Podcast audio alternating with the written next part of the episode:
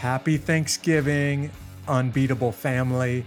I hope that you've been able to eat a bunch of food and spend time with family if you live in the United States. And if you don't live in the US and your country doesn't celebrate this holiday, I hope that you've just taken a moment to rem- remember all of the good things that you have in your life and to give thanks where thanks is important. Today, on this special episode of Unbeatable, I get a chance to interview a guy who has a very important role in our community, who has a great deal of respect, who has a growing family. I mean, he actually has the life, if you were to look at it from the outside, that most people wish they had. In other words, a guy who has a lot to be thankful for. But you're going to hear from Andrew that he got to a low point in his life where he was on the streets and ready to kill himself and literally tried to kill himself a couple of times before things radically changed. So, on this episode of Unbeatable, this Thanksgiving Day, I want to introduce you to Andrew Chalmers and how things turned around for him. These stories of triumph over adversity will help you handle your toughest days in life and become unbeatable. Andrew, thank you so much for taking a few minutes to be with me on this very special Thanksgiving episode of Unbeatable. Yeah, it's great to be here with you, Jeff. Yeah, even though we're in the same community, instead of sitting down and doing this together, because that would be weird on Thanksgiving Day, my family and your family pausing for us to do an interview. Um, thanks for dialing in and doing this thing for me online today. Yeah, of course, of course. It's good good to be able to be with you and I love this season. Yeah, so do I, man. Not just the pumpkin spice everything, like literally you can get pretty much everything on the planet pumpkin spice, but I just love the fact that people are challenged to be thankful during this during this season. Yes, I actually I you know, I run a coffee shop and I never drink anything but black coffee It's Good for you, man. around but around Thanksgiving, I start getting a little bit of pumpkin spice in my in my coffee. So it's like you know, it's a sign of the season.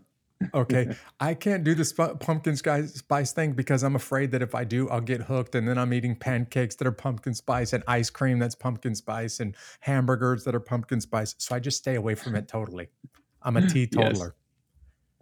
Yeah, and by the way, I've been to your coffee shop a bunch of times. You guys make some pretty amazing coffee. I'll probably be there again pretty soon. We're going to talk about right. the coffee, about Harvest Coffee Company, and about the the whole, um, you know, what you guys are doing now in our community. But let's talk about your family. Um, tell us about Ellen. How did you guys meet? What what was life like when you two got connected? Bef- um, and how long you been married?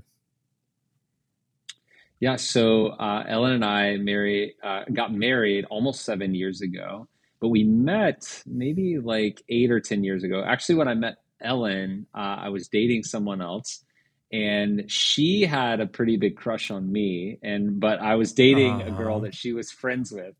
Uh, and so she kind of considered, okay, this oh, is not, this is not awkward. a thing. Yeah, this is, this is not possible. So Ellen actually moved away for a season, and then my my parents run an NGO that works in Haiti. Yeah, and they they asked me to go on a trip with them down to Haiti a number of years ago. And Ellen, this was after I was done dating this other girl.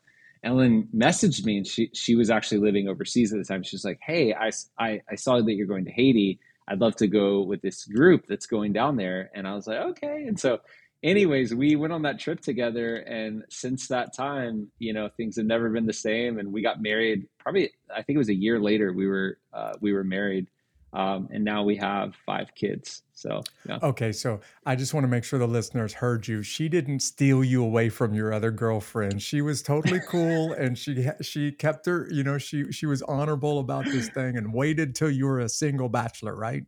That's right. She waited. She waited. Yeah. So she didn't steal me. It was it was all it was fair game, you know, all right. when she came yeah. when she came on the trip. So and the best place to meet your future spouse for all of you singles out there that are looking for somebody to marry, the best place for you to meet them is overseas serving people that are in need. I mean, what better what what else could you look for in a husband or a wife than somebody who's in Haiti or or in in poorer parts of the world helping people that are in need?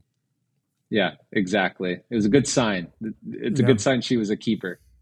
I hear you. And you guys uh, went to work building a family right away. So, um, tell us about your children. Tell us about the four that you have now and number five that's on the way.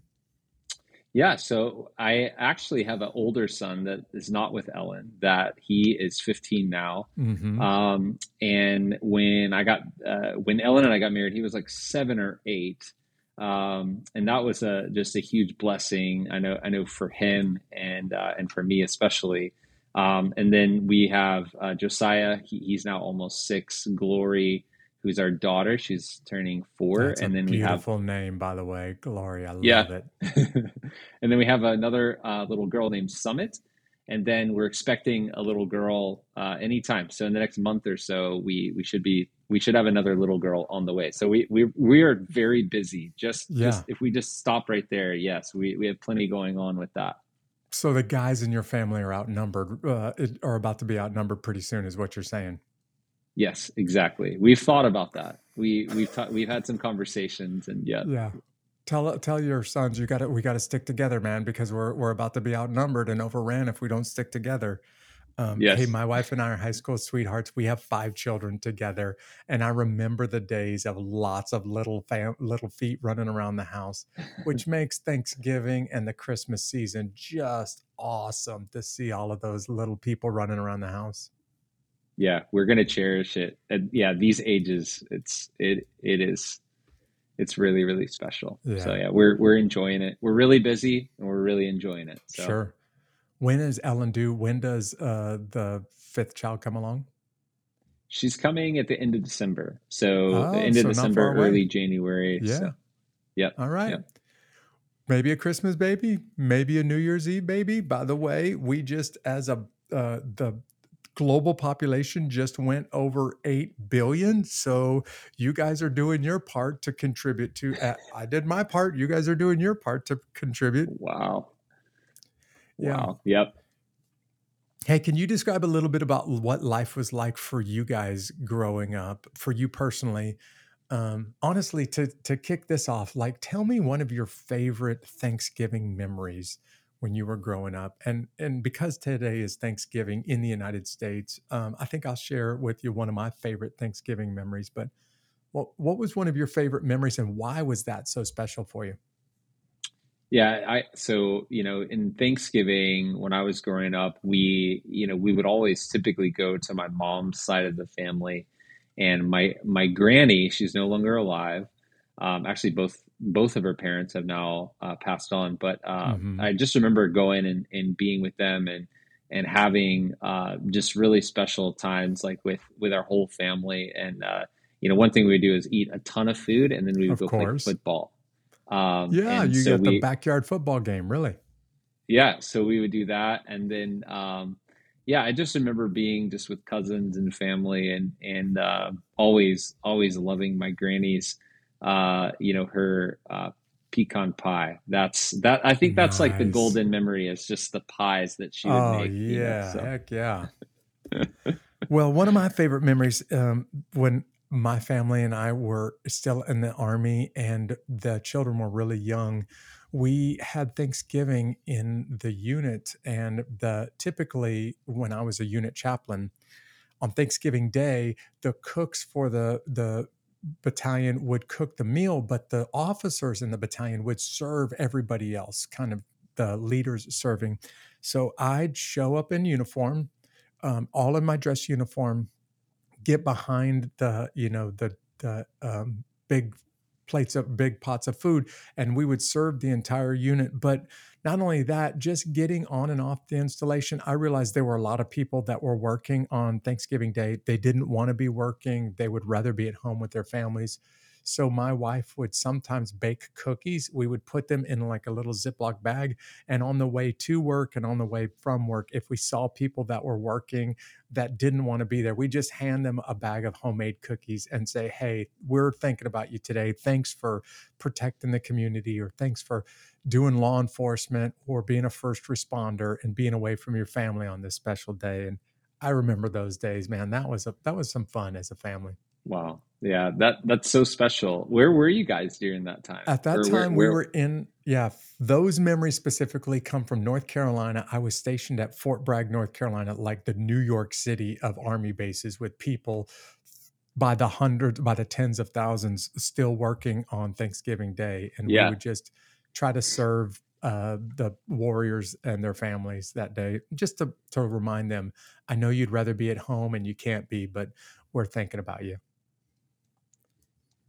Yeah, that's awesome. I was actually born in Fayetteville. So that's yeah, where I'm How about that, man? Originally, originally from there. Yeah. All right. Grew up, grew up in Fayetteville till I was like six or seven.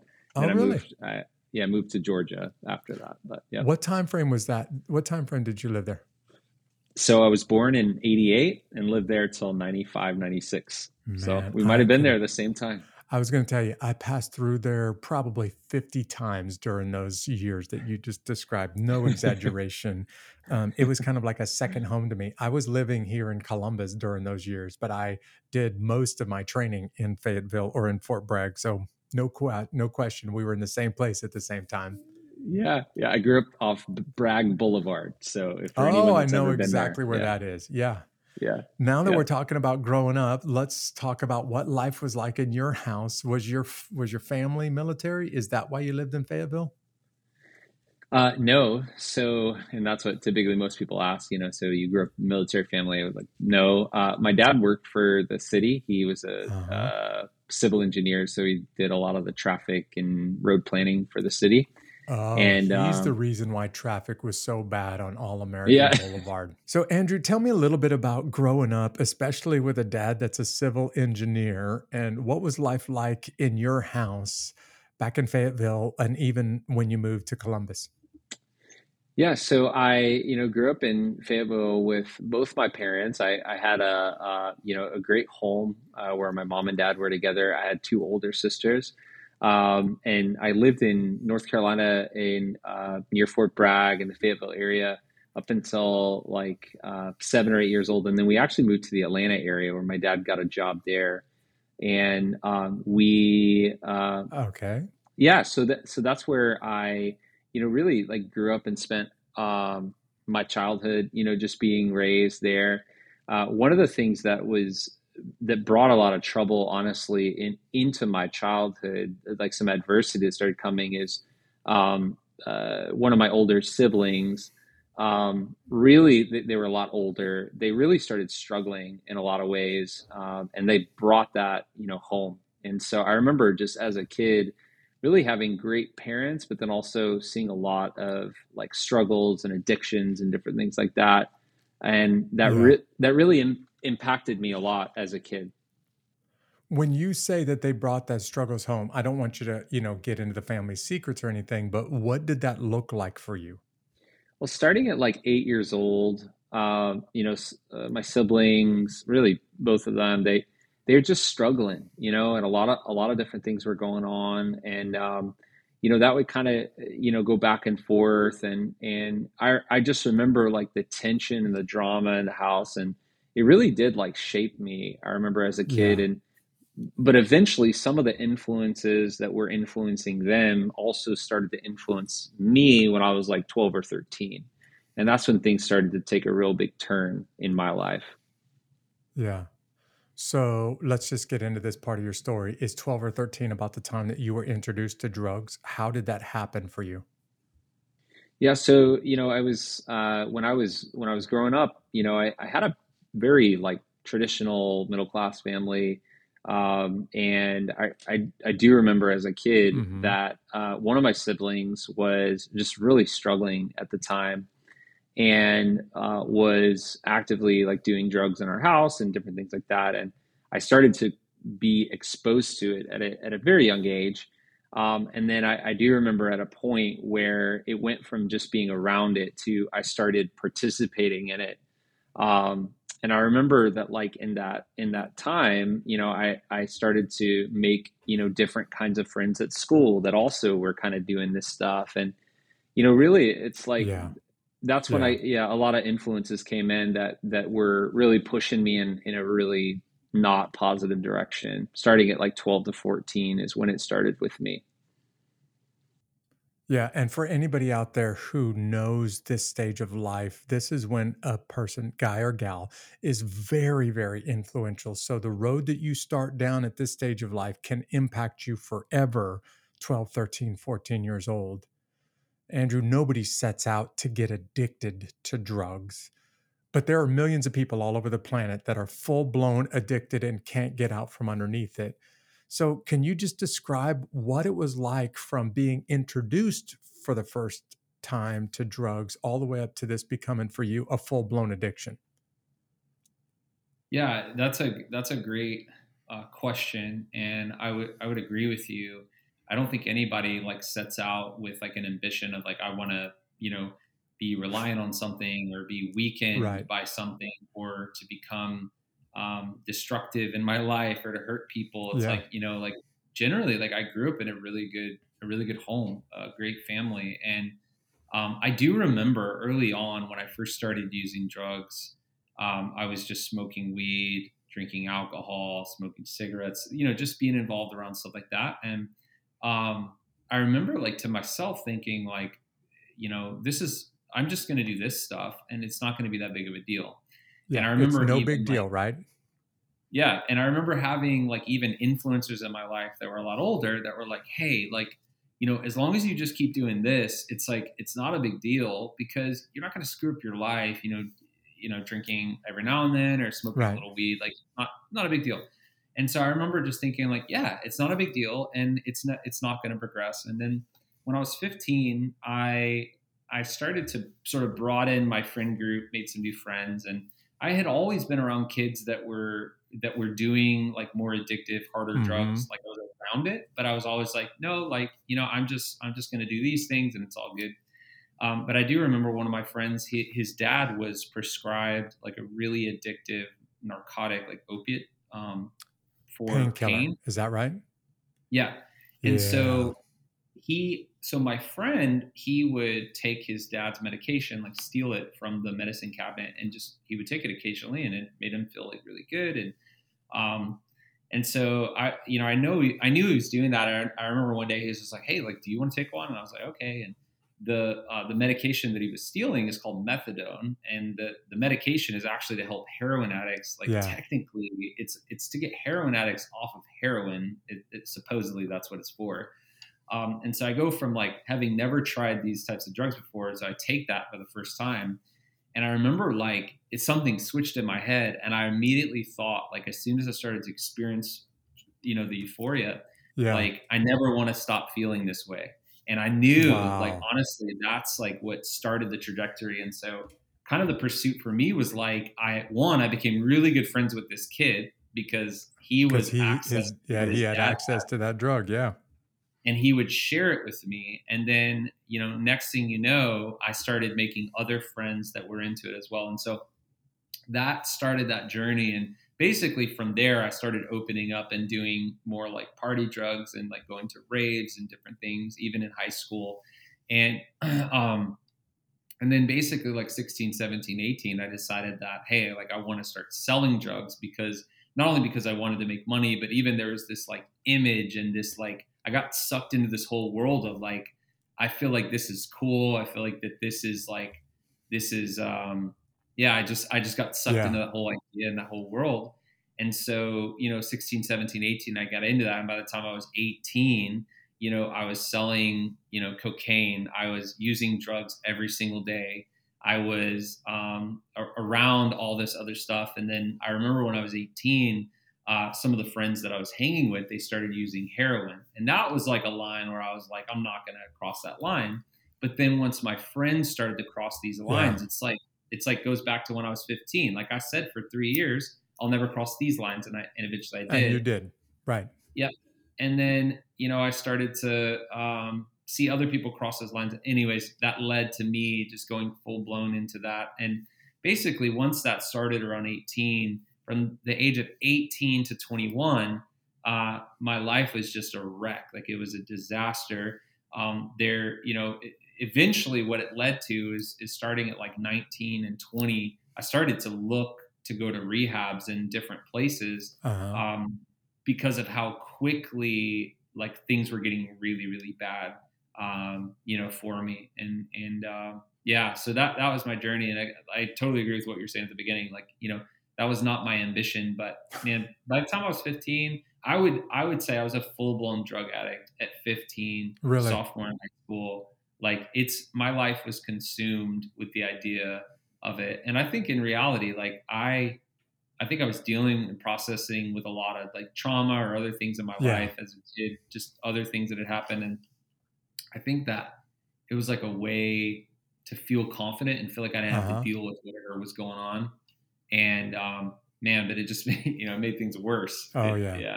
Yeah. We did an episode uh, several months ago with a guy who ran a pain clinic and he was actually arrested and went to jail. And everything that he did in that pain clinic was legal. But when they started to prosecute, you know, the way that people were getting addicted, the lives that were being ruined because it was prescription pain pills Yep. that people would buy or you know they would go get a prescription they would take a few of the pills sell the rest of it and um, i mentioned during that episode like prescription pain kill pills were the epidemic that nobody wanted to talk about for a long time. Yeah, people would talk about cocaine or heroin or even marijuana, but nobody wanted to admit, man, there are millions of people out there that are straight up addicted to prescription pain pills. And I just heard you say it was your first pill that made you say, I, I want to keep doing this because it's that incredible. Um, yeah, this isn't exactly. a public service announcement about the you know the pharmaceutical industries nor about you know drug addiction but uh, i want to go back uh, for just a second and ask you to give a little bit more detail because you've already said you didn't start out this way but if you were to ask the average person who's addicted, I don't know anybody who says, Yep, I'm addicted. Most people would say, No, nah, I think I still got things under control until your life is such a wreck that it's obviously not under control. But you say, looking back on it now, this went all the way till 21 years old, but looking back on it now, at 15, you were full blown addicted. So, what is it that made you realize like that's the point where drugs were out of control and I couldn't couldn't escape them? You didn't know it at 15, but you know it now what yeah. was it that- yeah the problem that i dealt with is like really i think for for many years you know starting at 15 is i didn't see drug as the problem i saw the drugs as the solution. And so like it it made me more confident. It made me more successful in like it i felt like they helped me at school. They helped me like i just if without them i felt like uh, anyways i just couldn't really yeah. I was socially anyways, I, I, I, couldn't really operate like at my maximum. I felt like they were actually helping me be better. And then be a better version of you, right? Yeah. And then that all started to, you know, change. Um, and I think like for me, you know, looking back, I can now see that I was addicted, but it took me a long time, I think, before I was willing to really admit, okay, this is, you know, this is like a problem. I think that when I started to cross boundaries that I swore I would never cross and do things I said I would never do, specifically related related with like family and friends, yeah. like people that I was yeah. very loyal to, but when the drugs started to take like this place above even people I was super committed to, super thankful for, had a lot of respect for, I think that was the checking point for me. And that's not for everyone. Some people they go way past that and yeah. they still oh, yeah. realize they have an addiction but I think when I started to cross those lines, because I had such a good foundation with my family, like, you know, to respect authority, to not lie, you know, to to work hard. Like I had a lot of good ethics that were instilled right. as a kid. And so I think when I started to cross all uh, some of these like basic, most core things that I knew were like really wrong, um, that's when I know like little flasher lights were kind of going off. Like Andrew, you're you know you're off like you're yeah. not okay um, and then i'd say for a year or two i continued to struggle in that and then eventually it got to where i started to have to make some decisions of like okay i'm gonna have to change or something yeah. bad's gonna happen well i want to talk about addiction for just a few more minutes and andrew thank you for being so honest with me in this episode there are people that struggle with all kinds of addictions and they they may not even know it and maybe listening to you right now is causing them to say wait a second i thought i had this under control but now that i'm listening to andrew i'm doing the exact same thing that he was doing and maybe it's not alcohol, maybe it's not drugs, maybe for somebody who's listening right now, it's relationships and you're addicted to the way that other people make you feel. Maybe yeah. it's some form of entertainment and you can't stop playing that role playing game online because of the way it makes you feel. And maybe you're listening to Andrew right now and you're saying, I thought I had this under control, but maybe I don't because I'm starting to cross boundaries that I never thought I would cross. And I don't know that I want to keep being the person that I'm becoming right now. Like, Andrew, looking back on your life now, my guess is when you were 16 years old, you didn't see this one coming, but there was a point where you realized, I don't, I don't like the person that I've turned into, and I can't keep going down this road much further. So now the hard part, like getting into the addiction, is really not that challenging the real hard part is how do you get out of it? So, what happened that made it so bad that you said, I got to make a change? Yeah, for me, that started a journey. My journey has not been like um, simple or quick or painless. Okay, hold on. Um, I need you to say that one more time because there's that person that just heard, maybe I'm addicted. And they're thinking in the back of their mind, simple, easy, I'm going to beat this addiction. And they need yeah. to hear you say one more time what you just said. Say it again if you don't mind.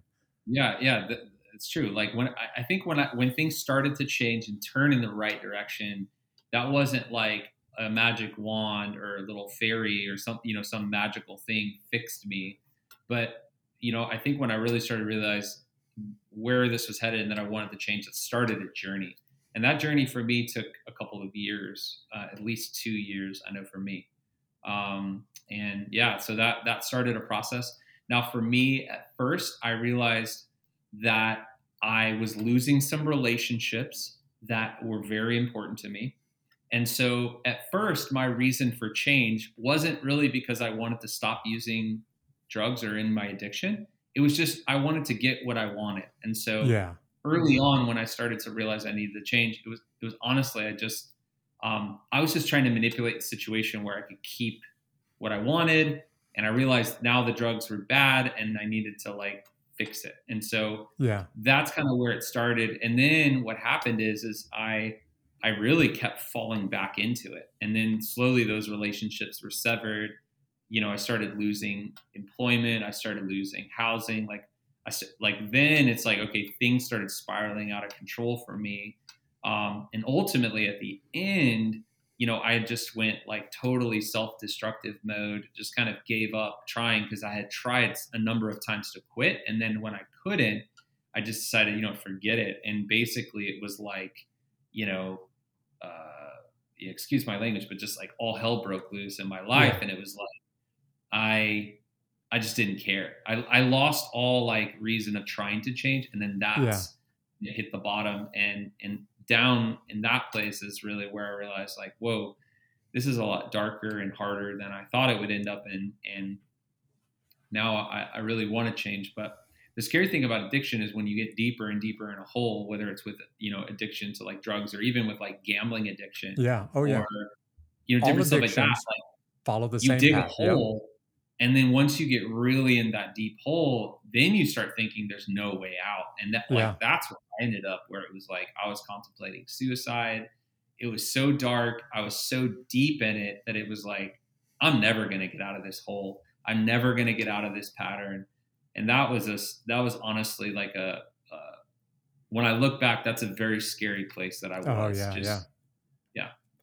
I just did an episode a couple of weeks ago with my friend Brad Thomas, and he started playing the beginning of the song Under the Bridge by Red Hot Chili Peppers. Um, the listeners, you may not be aware of this, that the lead singer of that song wrote it about a very specific moment in his life where he was addicted to heroin, living under the bridge. And the song says, I don't ever want to feel like I felt that day. Um, and he's basically saying how dark, how miserable his life was I thought drugs were going to make things better, make me a better version of me, but they didn't.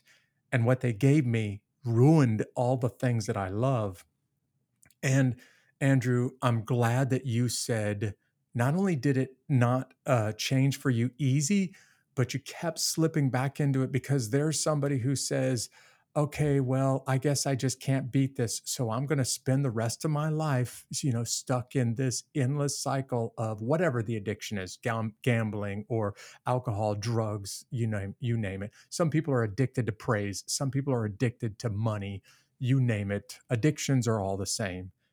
Um, and then you get into this dark place and it's so dark that you're deciding, I don't even know if I want to live anymore. But it costs you it cost you friends, it cost you family, uh, it costs you s- severely along the way. So, can you talk about the toll that it took on the people that you love when you were really in that bad place?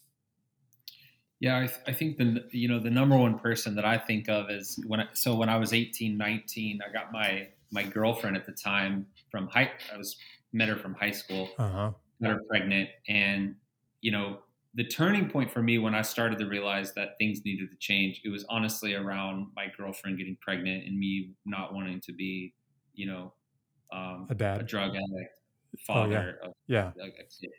So I started to like try to change at that point, and things didn't change. I again, I was trying to get clean, not because I wanted to quit doing drugs, but just because I, I just wanted to like be able to have these relationships. Yeah. And, um, really it was all about me. It wasn't even about them. I was still so bound in this addiction thing. It was like manipulate, manipulative and whatever. So, you know, I, I think for me, when I started to like where it led for me is like I wasn't even allowed to see my son. Um, when that relationship was severed, Really? rightfully so. Wow. Yeah, when, when that relationship was severed, and I wasn't even permitted to like see him or be anywhere near him, um, I think that was a wake up call. I think the other one was my my family. So my, my uh-huh. mom and dad are probably two of the most like enduring, gracious people like Yeah. I've ever been around. And I'm not I'm not exaggerating. Like they have they know how to like like the word long suffering, someone who knows how to suffer Oh, like through, yeah, through really yeah. for a long time. My parents have like endured a lot through their lives. And like with me, they endured a lot. And and like what's crazy is like there came a point where when I was about 21, I I had I had um, burnt every bridge, I lost every job, lost everything, and I wound up back in my parents' house as kind of a last resort. And they Uh-huh. they accepted me in under all these terms and conditions. And anyways, while I was with them, I had a drug overdose and almost died. The I went to a hospital. They Oh, resuscitated me, goodness, brought me back to life. And my parents ended up at the hospital. And I think one of the wake up calls was when my mom walked in after I had been essentially brought back from the dead Yeah. during a like my body was just shutting down. Anyways, but I, I lived. And I'll never forget the look on my mom's face was like it wasn't like I don't love you anymore. It's like I love you, but like I don't know that I, I have any hope that you're ever Right. that this is gonna get any better. Like for a long time I felt like she always had this optimism and that had like left. It was like Yeah. I realized the main people in my life that were never supposed to give up on me, like they're starting to kind of Oh, like yeah. Yeah. Yeah. give up on me. And I think that for me was like, oh no. And then and then eventually they kicked me out of their house and I wound up homeless. And um and that was like, whoa, okay. I'm I'm really deep. You know, this is this is the real deal. So those are some of the the signs for me of like when those relationships that meant the most to me, when it started costing, it was like, okay, um, Yeah. this is this has got to change. Okay, so if you're driving in your car and you're listening to this right now, or if you're watching this on YouTube and you're struggling getting control of an area of your life that you think may be becoming an addiction, but you're not sure, I need you to hear what Andrew just said. Because at one point, everybody close to him, he's hurt them. Some of them have decided, I don't have what it takes to keep, you know, supporting you and even losing hope that things are going to change and then he's on the streets and thinking about killing himself and that's what an addiction will do so andrew now i know people are asking okay so how did you beat this thing because if it's that hard to break out of, and if you slip back into it again and again to the point that you almost OD at your parents' house because of the drugs that you're trying to get free from, how did you finally do it? And really, what people are wondering is why didn't you just end it all? Why didn't you just put a pistol in your mouth? So tell everybody how you finally beat this thing, man. Yeah, that's a that's a great great question. You know, for me, I I I did try multiple times to end my life, um, and I I actually survived even though those times where I tried to do that. Um, and you know what, what ended up happening like towards the very end is I, I I ended up like reaching a really low place, and I just realized like okay, you know things have got to change. And um, what's interesting is you know I didn't want anything to do with my parents, and I don't I actually physically don't really remember this, but my parents have recounted to me what happened. So my parents they were like church going people. I was uh-huh. not so much not into that um, uh, for obvious reasons, but they. Uh, they were like really struggling, not so much with their faith, but just feeling super discouraged about life yeah. in general oh, yeah. with me. And um, and so I'm out in my addiction. I'm strung out. I'm out on the street, and I'm not thinking about them. I don't even want to talk to them. And uh, yeah, because you probably feel terrible about yourself just being around them or talking to them, right? Exactly. Yeah. And my parents are worried sick. They don't know if I'm dead or alive. Right. And in fact, my parents, their story, their side of the story is they were thinking, why are we even going to church? What, why are we doing anything? Like they were thinking like they, a despair had entered into their own hearts. Yeah. And so they, they felt like we need to go to like, we need to go to church today. Even though we don't want to, we're going to go. So they end up going to this church. They go into this classroom and it was like for a class or something. And, um, anyways, they go in there and uh, at the end they were like, "Hey, is there is there anybody that needs prayer?" And my parents were like, they don't want to say anything because it's embarrassing. Your kid is yeah. like strung out on drugs. You don't want anyone. I'm to sorry to laugh, but yeah, I totally know yeah. where this is going. Sure. Yeah. So, they, but I think it was my mom or dad. They were like, "Yeah, would you guys just pray for our son? We don't know if he's alive. We don't know where our son is." And some of the people in the room actually knew me because I, you know, had gone to the church when I was a kid. Yeah. And um, anyways, this guy comes over to my dad and he's like, "Hey, I know about this program that I've heard has helped a ton of people coming out of addiction that are like in uh-huh. your son's situation. He's like, here's a card. Talk to this guy when your son gets ready." So they leave the building, they leave the church, and two hours later, randomly, I call them out of the blue. Again, I don't remember this because I was, I was wow. like extremely high on drugs, yeah. Yeah. like out of my mind at this point. But I call my dad apparently, and just like he's like, "Why are you calling?" And I don't even know that I had a reason, but I remember. I, I do distinctly remember at some point whether it was that call or another call, but he was like, "Hey, like, you know, Andrew, like, if you need help, like, we'll help you." And what was interesting about that is my dad had told me about a year before he was never going to help me again. And yeah, so this never is like help you again, like, right? Yeah. So it's like I'll help you if you'll do this this thing that I heard about this morning. And I was like, I'm not ready. Anyways, next day I uh, woke woke up super early in the morning, and I was like, I just I just had this thought in my head. I got to get out of this situation that I'm in. Like it was like my heart was racing. The moment I woke oh, up, my yeah. heart was racing. Yeah. And I just felt like I had to get out. And so I remember calling my dad, and I was like, "All right, dad." Like I'm ready, and I, it was like a sense of urgency, and I don't, I don't know where it came from. If it was like God or uh, me, like feeling like something bad was about to happen to me um, I was always in very dangerous situations, like even sleeping outside or yeah. people oh, yeah. holding me up at gunpoint, threatening to kill me. Like that was kind of pretty frequent in my life at the yeah, time. That's that's life on the streets right there, right? Yeah, some something's gonna happen to me.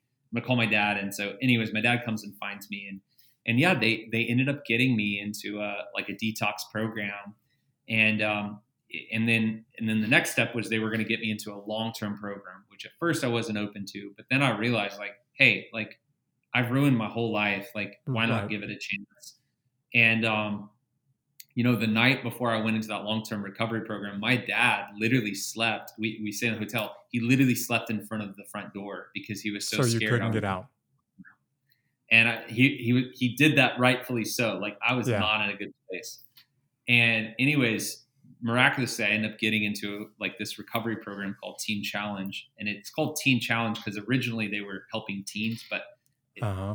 now the program helps like adults too. It's like yeah, a, yeah. Faith-based recovery program. And I got there, and you know, really, that's where things, you know, really started to dramatically change um, for me. That like that was a turning point. I think first of all, just being willing to go get help, and and that that's where things started to change. I want to just say something about Teen Challenge real quick. If you have been watching the news over the last several months, there's been a lot of press about Teen Challenge. Most of it's been very negative because there have been some reports that Teen Challenge is doing this to teenagers and adults against their will. But Andrew, no exaggeration, you are about the 100th person that I've heard of that said Teen Challenge turned my life around. And I went there not expecting things to get different and i'm a very different person today so i don't know i know zero people that said it was against my will there's a lot of bad press about teen challenge right now i just want to say you're like number 100 that said teen challenge turned my life around but you've already described this you tried this on your own for years it wasn't working you were going from bad to worse so, what really changed at Teen Challenge? Why is this the point that things turn around for you? Yeah, I, th- I think to summarize it would really be the word surrender. I think for a long time, I wasn't willing um, to really surrender and to admit that I, I really needed help and really admit that, first of all, that I couldn't do it in my own strength. Like, yeah, I couldn't. Yeah. I couldn't beat this thing. And I think like that was the thing I was never willing to just confess is that this thing was actually stronger than my own fortitude. Like, and that, and that, and I never wanted to just kind of like admit that. And so, you know, what happened is there was a guy that was in the program that had come out of addiction and been in and out of prison. Mm-hmm. And, um, so I I personally stayed in the program for about four weeks and decided I was leaving and I was going to go get high again and nobody knew it except a couple other guys in the program. All right. They knew because they were the ones that invited me to go with them. So Sunday night yeah. And Monday morning, they were all planning to leave the program. And um, so I've got eight or 10 more hours left in this program. Uh-huh. And, um, you know, I had decided I wanted to go there and I wanted to change, but now I'm regressing and I'm just like, it's not worth it. It's too hard to change. Um, but, anyways, one of the guys came up to me and he just started to you know really speak into my life and and you know just uh, just challenge like some of my pride and things like that and you know what he started to you know just share with me is like you know that god wanted me um, not to keep fighting in my own strength but really to surrender everything to him and let him work in me and through me and i think like that for me was just a weird idea that like actually by surrendering yeah. to god and his will for my life that him like his working in me that surrendering to jesus that like i would be able to overcome it if i actually in a sense like gave up and um you know not in a sense of like giving up and going back to drugs but in a sense giving up like my will and my my trying to do it on my own. And so he started to share that with me. And, and honestly that night like eight hours before i left and went straight back to drugs i had a life-changing encounter where i made a decision in my life. I'm to surrender and I'm not to just, you know, just like try to be a good person or try to not be addicted to drugs or try to get my life together um, or even try to put God into my life. I made yeah. a decision that day. It's like, no, like I'm going to give God, I'm going to surrender to Jesus everything. And that meant like all my plans, all my future, like everything I thought I wanted to do, everything I wanted to hold back for myself. It was like, no, I, I've proven what I can do in my own strength and I've proven what I like what I can do. And so yeah. God, I just I'm going to stop fighting and I want you to start to lead me.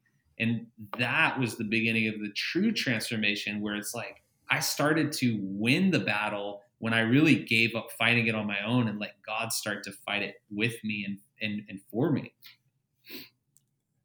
That is such a clear example of what the word faith it really means in the Bible. So as yep. you were talking, Andrew, I was thinking, I know countless people that have said, Jeff, I prayed and asked Jesus into my life. And really, what they were doing is exactly what you described a, a, moment ago.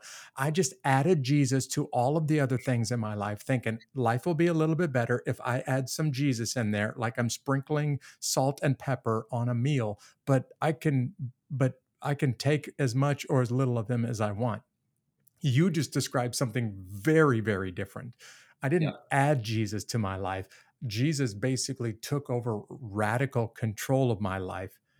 And the word surrender that you used, there's a very big difference between simply praying a prayer and surrendering. And then you just described how your life radically changed. So let's talk about how much life changed for you. What happens after Jesus, and I'm just going to use this language Jesus gives you the strength to beat the thing that you can't beat on your own. How does life start to change for you? Yeah. So over the next year, I really started a journey of like, you know, I was in the Teen Challenge program, but I was like I started working uh, kind of a job within the program, mm-hmm.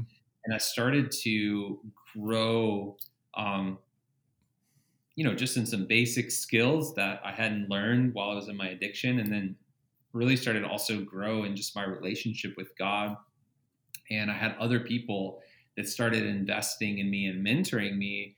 And I think the big thing that started to change in me is people started to you know, people started to see beyond my past and my mess yeah. and started to like wow, call me up so higher. Powerful. And, yeah, and they started to see like a potential in me. And I think like, you know, when I was a kid, I remember my dad and all kinds of people. They were like, "You have so much potential. You're a leader," you know. Yeah. And I, I, I kind of lost sight of like who I really was.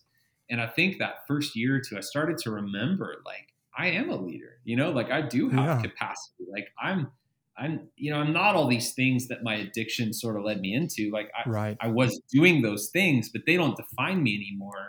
In that first couple years, I was, I was starting to learn how to be defined by what God said about me and not about my, my past and my addiction. And that transformed the way that I started living. And I, I decided real quickly in addiction, coming out of it, that I, I wanted to be really careful to just like make impulsive changes or moves and i wanted yeah. to be really faithful to just like serve and be humble and like go slow. Like i just knew like one of my biggest mistakes in the past is i would just try to be impulsive or just like i don't know. And i realized like the process for me was not a microwave process. There was no microwave button. Yeah. It push was, the button and hit start and it's done right? Yeah it was not that. It was it, you know it was really two or three years of a process of you know like work working through a lot of things serving staying really close in community with other people that were in recovery i think that like what helped me be successful outside of like what we were talking about with a relationship with god was having community where i was always surrounded with other people that had the same ambition and desire and that was to like not go back and screw up their lives yeah. and make make foolish decisions so you know that really helped me um, and then uh, after a few years, I started actually working with that program, Teen Challenge, which I agree with you. It's a great, great program. And, um, you know, I started working with them and I started to give back yeah. and I started to help others. And I think when I started, when my life shifted from just being about me and me getting outside of my addiction and started to uh-huh. become about actually helping others too, man, that accelerated the process out of the addiction and really helped me beat that thing because yeah. it ultimately like my biggest problem wasn't the drugs it was i was addicted to myself. I was consumed, yeah you were addicted to you. Yeah like i only cared about me. I was my own idol. I served myself.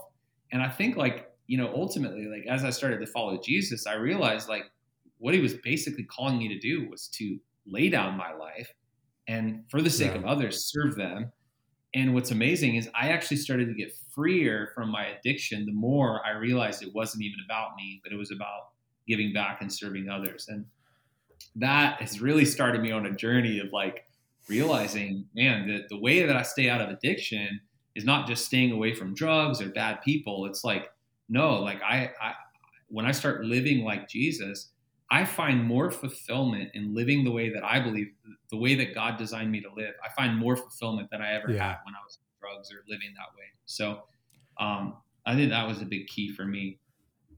There's 8 billion people on the planet. And Andrew, you just described like five or 7 billion of them that are literally addicted to themselves. And all they can think about all day long, every day is themselves it may not be drugs or alcohol or relationships or money, but all they think about is themselves. And what you just described is when it really started to get better a lot faster for you is when you broke the addiction to yourself by laying down your life and allowing Jesus to have control and then just serving him and the people that he put in your life.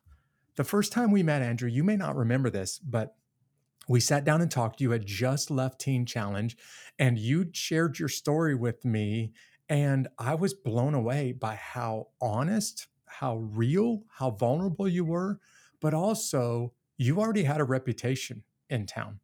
And that reputation is about a guy who's making a huge difference and doing a lot of good for people. I would have never imagined you could have been a dude on the street who was addicted and ready to kill themselves. I would have never imagined you had that past, except for you were very honest and very willing to share it as here's who I used to be, and I'm very different now. In fact, in our community, your name has a great deal of respect. So, can you kind of describe the what God has kind of laid on your heart. Tell everybody about Take the City, what Take the City is, what it stands for, and the movement that it's become. Yeah, I think one of the things that really started to happen about probably 10 years ago is I started to realize how much destruction, chaos, decay, and pain was happening in our city here in Columbus. Um, specifically due to so much addiction, yeah, so absolutely. much dysfunction, yep. um, so many families. Like it, and I think like you know, I realized like we need to do something about it, and so we started doing these outreaches where we would go out and really uh, like go into the community and try to reach out to people that were were dealing with these painful issues and to bring them hope and to um, encourage them that that God has a, a better way and, and better choices yeah. for them. And so we started an outreach program here in in Columbus, and we called it Take the City because, in a sense, from our perspective, there's so many people that were bound by addiction and darkness that uh-huh. had, in a uh-huh. sense, taken large portions of our city. That we wanted to take it back, uh, not for ourselves, but ultimately that God's love and His light and His redemption could transform and, and, and prosper those families and those people in our city. So we started doing that. And over, you know, the past 10 years, we actually, I never intended to start an organization. We were just going and like loving on our city, feeding people, yeah. helping people get off drugs, helping homeless people find places to live, um, visiting people that had been incarcerated or whatever, right? So we're doing all that kind of stuff. And then uh, yeah, when when we met, I I actually felt like I was supposed to quit my full time job and start an organization, which was kind of terrifying at like I know, bet it was years old. Yeah. Like leave your salary, leave your benefits, um, and go go try to start something. And it's like, oh, you know, and I know you personally can can uh, relate to yeah. that. Yeah. Um, and so it's like oh, this is scary. And, and uh, but we started that. What's amazing is it's it's just prospered and grown in some incredible ways. Um, you know, just like so uh, now we have a, a, property that we've been given that's here in our city in a very high need uh-huh. area.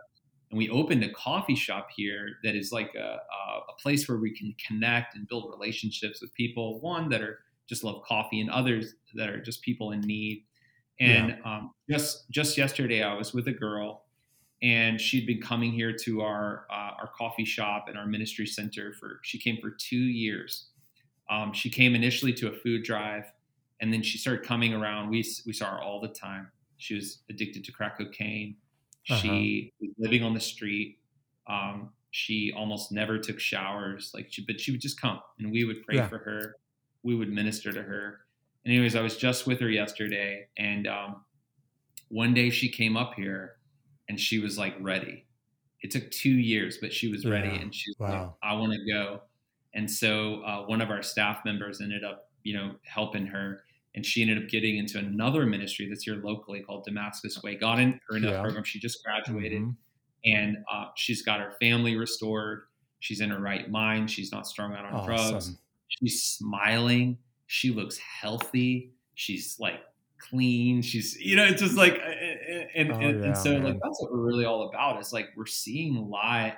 Essentially, what happened to me is happening to others, and I think that's Yeah. the exciting thing for me is like it's multiplying the hope, the healing. You know, God's God's moving, and so that's that's what we're doing. And it honestly, if I were to tell you all the stories of like how things have grown here, I would have to be honest with you. It has nothing to do with my ingenuity or skill. Like it's just been miraculous what, Yeah. what's happened and what we've experienced. And so Right.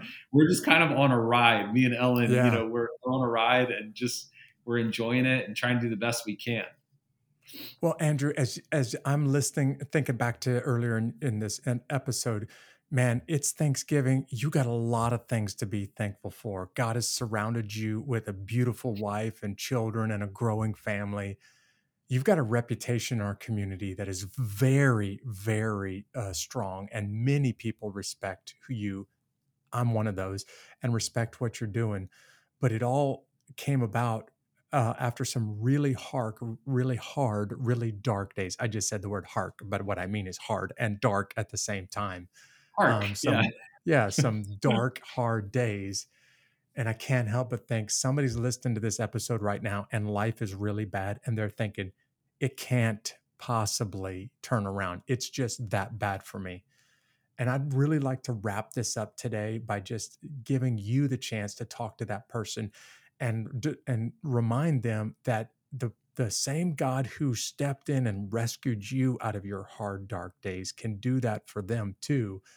And kind of wrap this Thanksgiving episode up by giving them some hope about the same God that rescued you. So can you just go ahead and talk honestly to a person who's really struggling right now and thinks it's never going to get any better. I'm stuck. Yeah, for sure. And I, I'd like to speak specifically to two different people. One, I, I want to speak to those that are in it themselves, and then I also feel like there's there's people too where it's your loved one. You're Yeah, you're the one families, watching. Please So- do. Yeah, but first, I, I just want to speak to those that are struggling. You know, and I, I just want to tell you um, that the reality is that that God, He is after your heart, and He's after bringing Mhm. restoration and healing, and He can do a miracle in your life, and He's not looking for you to get your life together before you come to Him, and that's what a lot of people are so confused about when Yeah. they think of God. They think of church or religion. They think of okay, I got to get my life together. I got to I got to do things right, and then you know, God will accept me and whatever, life will get better. But the reality of the gospel and what makes Jesus so different than every other religion on the face of the planet is this is that God came down to us when we couldn't do it, Yeah. when we couldn't make our lives better, when we were all struggling. And Jesus, he wants you to know that he's not waiting for you to get out of your mess or for you to, you know, just like fix it. He's actually just waiting for you to realize and confess you can't do it and to come to him. And so I just encourage you just to begin with that place of of absolute surrender. Mhm. And uh, you know, in in in war in war terms, there's uh, you know there's conditional surrenders in war, and there's absolute surrender. Those are two different ways that battles or wars can end.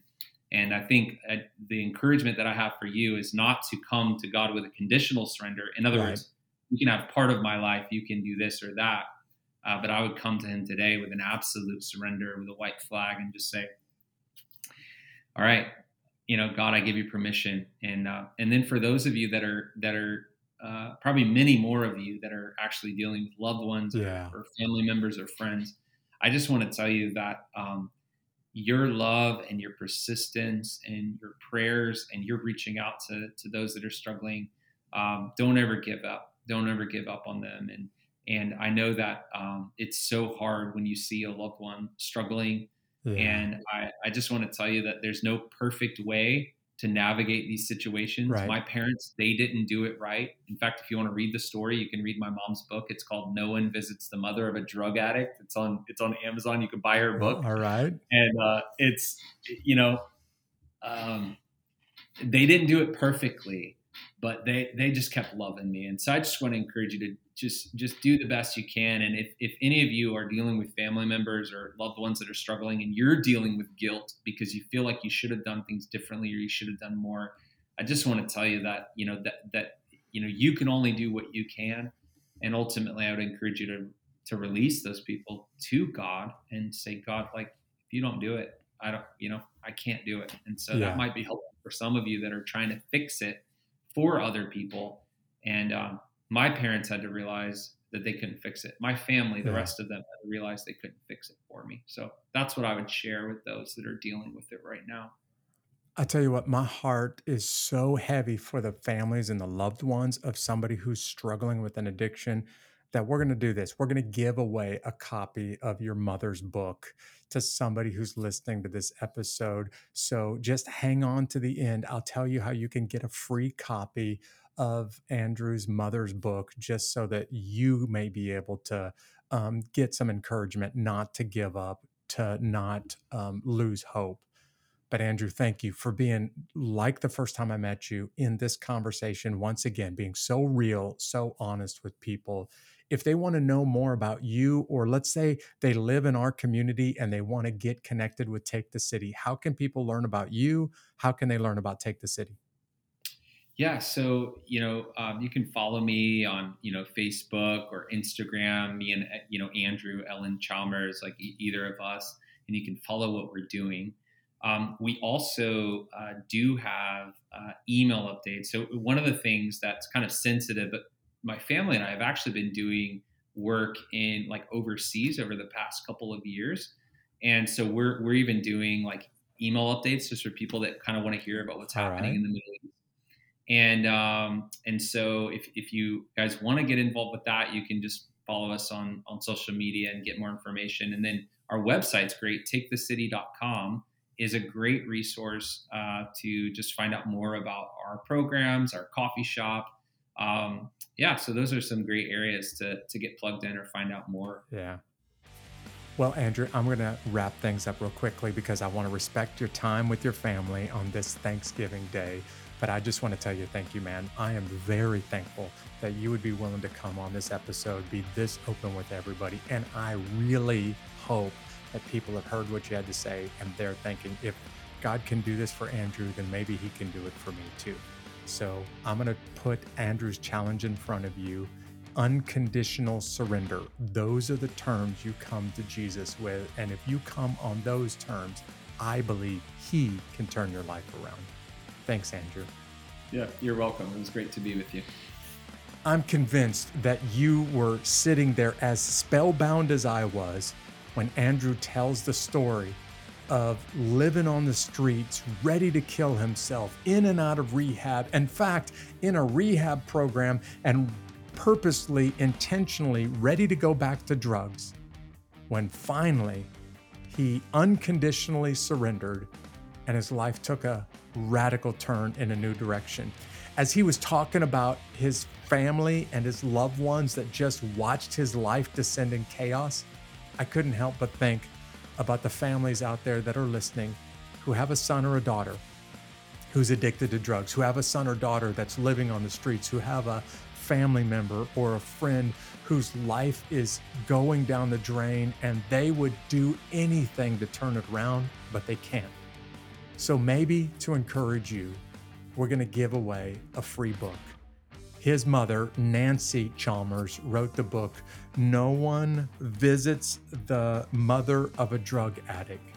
And we're going to give away a free Kindle copy of that book. All you got to do to get a Kindle copy of that book is simply go to unbeatablearmy.com, fill out the information, and somebody on that list of the Unbeatable Army will get a free Kindle version of his mother, Nancy's book. Look, I hope that you've been encouraged on this Thanksgiving episode of Unbeatable. And if you heard this story and you were blown away by it, we have lots of other stories like this to come. So why don't you go ahead and subscribe to this podcast on your favorite podcast platform? And if this podcast isn't on your favorite platform, why don't you let me know so that we can get this podcast on your favorite platform. And if you want to communicate with us, We'd love to hear from you. The best way to do that is just send us a message on social media. You can find us pretty much anywhere. Just go to at Unbeatable Podcast, find us on social media, follow us, and send us your thoughts on this or other episodes. Listen, if you're in the US, thank you for tuning in. I hope you had a great Thanksgiving, and I'll see you right back here next week. God bless.